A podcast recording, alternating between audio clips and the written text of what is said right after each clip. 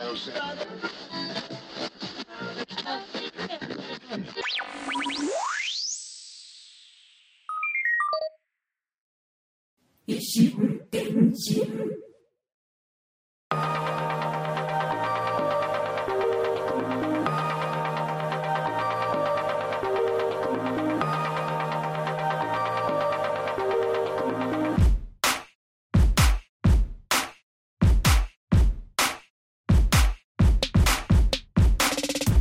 も、こんにちは。ポッドキャスト維新伝心第7.5回目配信です。この維新伝心は、私、小桜知恵があらゆる文面紙面から適当に指差ししたキーワードをお題に、あることないこと毒にも薬にもならないドゥクドゥクした一方的なトークを、いい年した中年が痛々しく、世間一般とはずれた感性で、独りよがりにお送りするポッドキャストです。異なる心、電気で進む一方通行平行線な、ポッドキャスト維新伝心よろしくお願いいたします。さあ、えー前回の維新伝心第7回目の続きです。今回のお題はチェコ国外。中央ヨーロッパにある2つの国スロバキアとスロベニアが紛らわしいぞという、まさにお題通りのチェコ国外のお話をしていました。では、続きをお聞きください。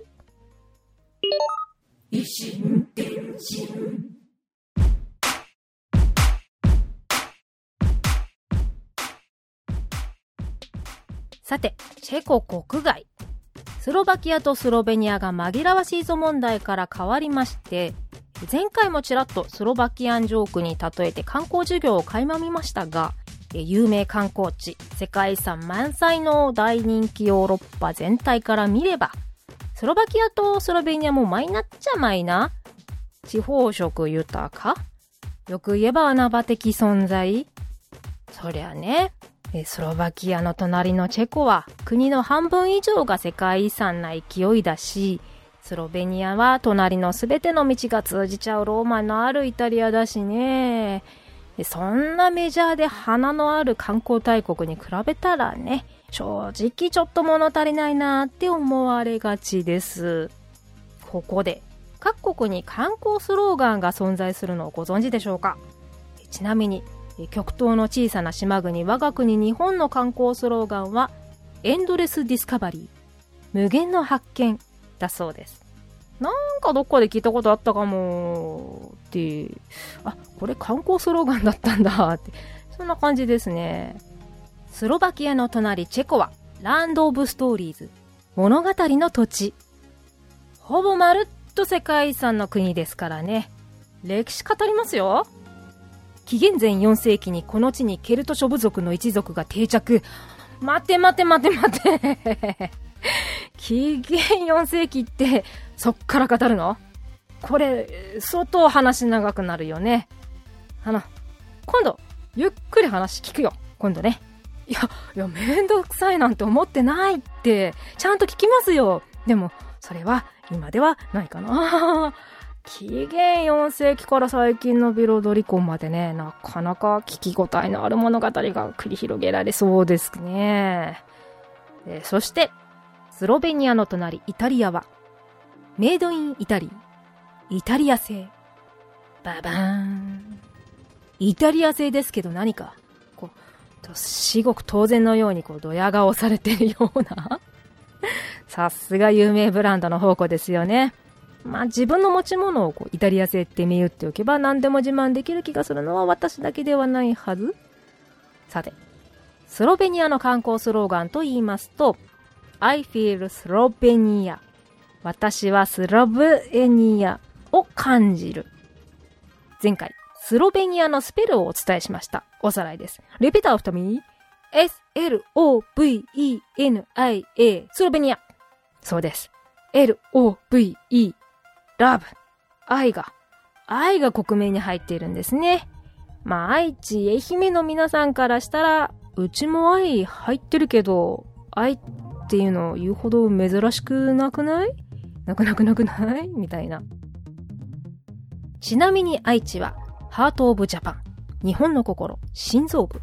まあ、だいたい真ん中ら辺ですからね。愛媛は、笑顔あふれる愛媛県。愛顔と書いて、笑顔。あれ？愛媛の真面目なジュースってスローガンじゃなかったんだ。あ、あ、それはポン、ポンのですね。こっちの方が全国的にすでに浸透してるって思うのは私だけじゃないと思うんですけど。最後に、スロバキア。トラベルインスロバキア。Good idea。スロバキア旅行、いいアイディア。直訳すると、スロバキア旅行、いいアイディアだね。ですが、これ訳し方によっては、そうだ、スロバキアへ行こうって訳せるんじゃないですか？ねえ、こう私の中の、あの、翻訳家が、戸田夏子が、ナッチンが、そうだ、スロバキアへ行こうって訳しています。あなたの中のナッチンもそうだ、スロバキア行こうってこう訳してるんではないでしょうかね。そう考えるとね、なんてこう JR 東海的な観光スローガンなんですかね、スロバキアは。タラララララララララ My Favorite Things が聞こえてきました。ララララララララララそうだスロバキアへ行こうというわけで、私、スロバキアに行ってきました。気持ちだけ。そう簡単に国外逃亡できるわけないじゃないですか。ネットは広大だわと草薙さんも申しておりました。あ、草薙さんってこの元子さんの方ね。Google Earth で元い Google Earth 船長にスロバキアに連れてっていただきました。Google 先生のストリートビュー機能はこう初めて行くところの確認でよく使ってたんですけどね、実は Google Earth 船長に案内してもらって海を越えたのは初めてでした。3D マップってすごいですね。何あの画面の圧？あの立体であるゆえのな、なんだろう、これが立体感っていう圧？お家です、その、このお家で椅子に座って、パソコンの前にいるだけなのに、あんまこう見慣れないせいかね、こう俯瞰でこうゆっくりぐるぐる回転した視界でこういるともう、もう、なんか、ふわふわしてそわそわして落ち着かない。つくづく私は魂に重力を引かれて飛ぶことができないんだなって思ってしまったり。まあ、さておき、まずはスロバキアの首都ブラチスラバに行きました。ドゥンと、スッて行きますよね。ググラースでね、ヒュッて降り立ちますよね。首都と言いましても、場所的にはオーストリアとハンガリーとの国境近くで地図だと左下隅っこ、ドナウ川沿いにあります。街並みは大半の壁が白くて屋根が赤茶色い建物で、ヨーロッパあるある街並み感はあるんですが、なんだろう、こう昔ながらっていうか、こうパッとしな花がないっていうか、落ち着いて過ごせそう。そう。そう。あそこ行って、ここ行って、頑張って、観光しなきゃってこう思わなくていいみたいな。お城とか、教会、博物館とか見どころは確かにあるっちゃある。UFO の塔と呼ばれている近代的なおしゃれな橋でこう街を一望できる展望台もあるんですよ。日本でいうところのイオンや千葉のジョイフルホンダ的なショッピングモールもあったり、マンホールおじさんもいたり、え？マンホールおじさん？何それ？えー、スロバキアの街角の至るところにチュミル像と呼ばれるおじさんのオブジェが設置されていまして、マンホールおじさんはその一つなんですね。覗き屋という意味を持つチュミル像。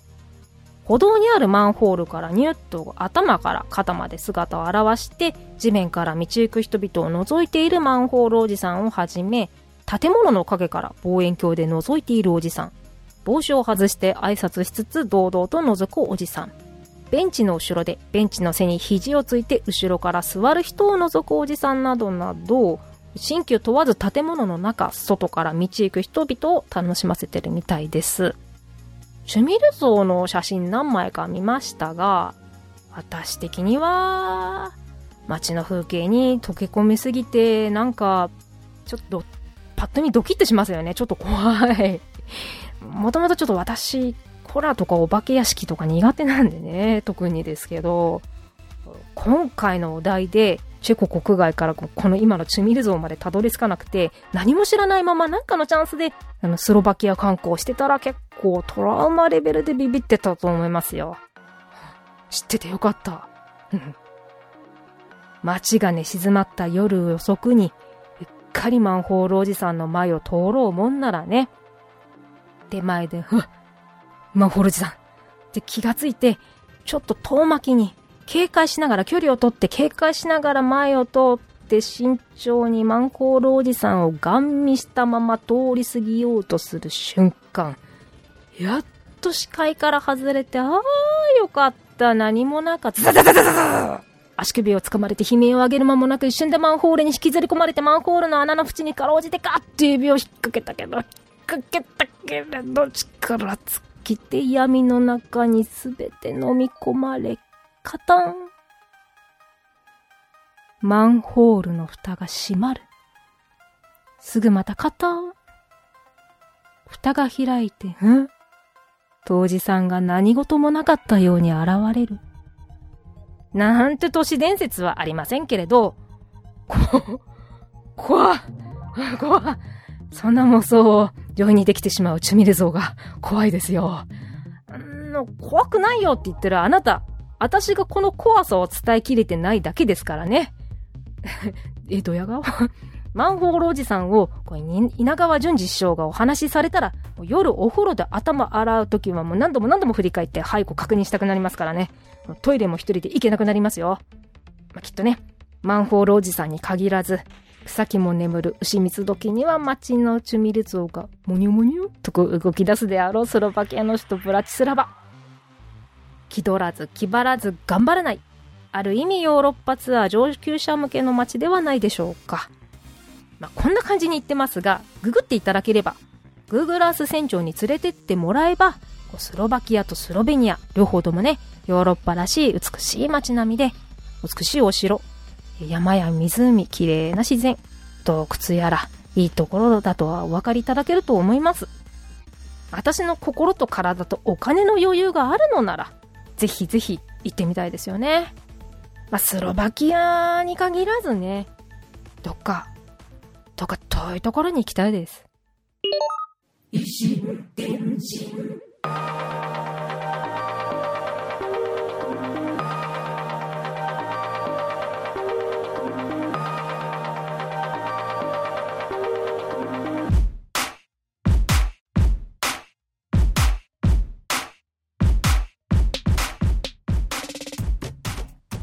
エンディングです。人はそれを現実逃避願望という。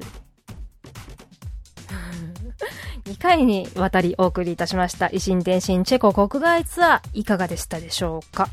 だいぶ雑なツアーでしたけれども 私事になりますが、前々からちょいちょい話題に出してます私のインスタグラム。この7回目の配信の準備をしてた時にですね、ちょうどスロバキアにあるステンドグラス工房ステンドグラスをデザインする事務所さんからインスタをフォローされまして、あの、銭私のような極東の小さな島国の一国民のインスタをフォローするのかなと思ったんですけれども、スロバキアの方とね、このタイミングで繋がるなんて不思議で思ってしまって、つい速攻でフォロー返しをしてしまいました。まあ、このポッドキャスト、異心電進は only Japanese なんで、スロバキアのステンドグラス工房さんは、まさかこんなところで不思議なご縁を一方的に感じられてるなんて、これ、ぽっちも知る由もないですけどね。さて、突然ですが、お知らせがございます。小桜、T シャツ作ったってよ。部活やめるってよ的なノリで言ってますが。あなたも私もご存知、ユニクロさんの UT でえ T シャツを作ってみました。わー、パチパチパチパチパチ。この維新伝心で使用してますアイコンをベースにアレンジしてデザインしてます。iTunes のポッドキャストで聞いてくださったり、私のインスタや Twitter を見ていただいたことのあるあなたでしたら、維新伝心アイコンお分かりいただけますかね？紫ピンクのあれです。ブログサイトだと見る機会はないかもですけど、なかったかな？桜柄なんだけど、和風っぽくないし、直線的かな？そんな可愛らしくもないけど、かっこよくもないし、なんとも言えない。なんとも言えないなこの中途半端なデザイン。うーん。ま、逆手に取れば、中途半端がゆえに、老いてるあなた、若きあなた、男子のあなた、女子のあなた、男子、女子超えちゃってるあなたなどなど幅広くボーダレスに来ていただけるのではないかと。ね。ポジティブまあ、必死ですよ、アピールしないと。最近はネット上で自分でデザインした T シャツを販売できるところ増えてますけどね。ユニクロさんなら T シャツの素材とかもしっかりしてるし、出来上がりのイメージもしやすいのかなと思って今回利用させていただきました。ユニクロさんの UTME のストアサイトでイメージ写真をご覧いただいた上で、シャツの種類がいろいろございます。1850円プラス消費税から、プラス送料にてご購入いただける予定です。この収録をしている時点ではまだ審査中なので、配信をする頃には販売開始してるといいなこんなクソダサいシャツ、うちのストアじゃ扱わないよとかこう言われたらどうしよう。まあね、ユニコロさんにいいよって言ってもらえたら改めてブログやインスタなどにもサンプル画像やリンクページを貼ってお知らせいたしますので覗いてみてください。2018年も後半戦。関東は早々に梅雨明け宣言しちゃって夏到来というわけで、T シャツ着る機会も多いと思います。ぜひ、コーディネートの一つに加えていただければ幸いです。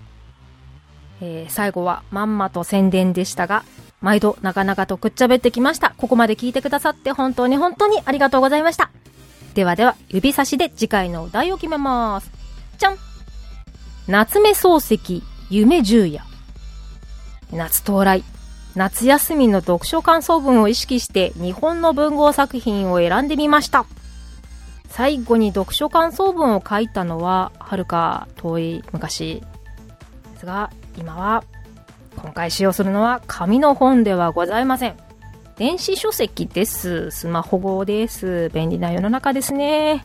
えー、なので、えー、ページをめくるっていうか、あの、下のゲージをスライドさせてページを特定してます。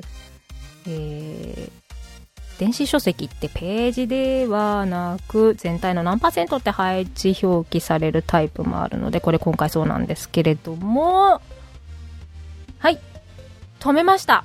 ページを決めました。まだ目つぶってます。指さした。そう。うん。これは、うん。うん。うん。うるさいよってそんな感じなんかもう言っちゃった えー、まあ、このリアクションだけお聞きいただき、次回のキーワードは聞いてからのお楽しみということで、ダジャレで締めたいと思います。これがスロバキアのお風呂ね。湯船が木の板でできてる。でもずいぶん薄い板だなあ、嫌な予感がするわ。ああ、やっぱり。風呂がバキャッと音を立てて割れたスロバキアの風呂バキャ。スロバキアの風呂バキャ。では次回の配信をお楽しみに。小桜知恵でした。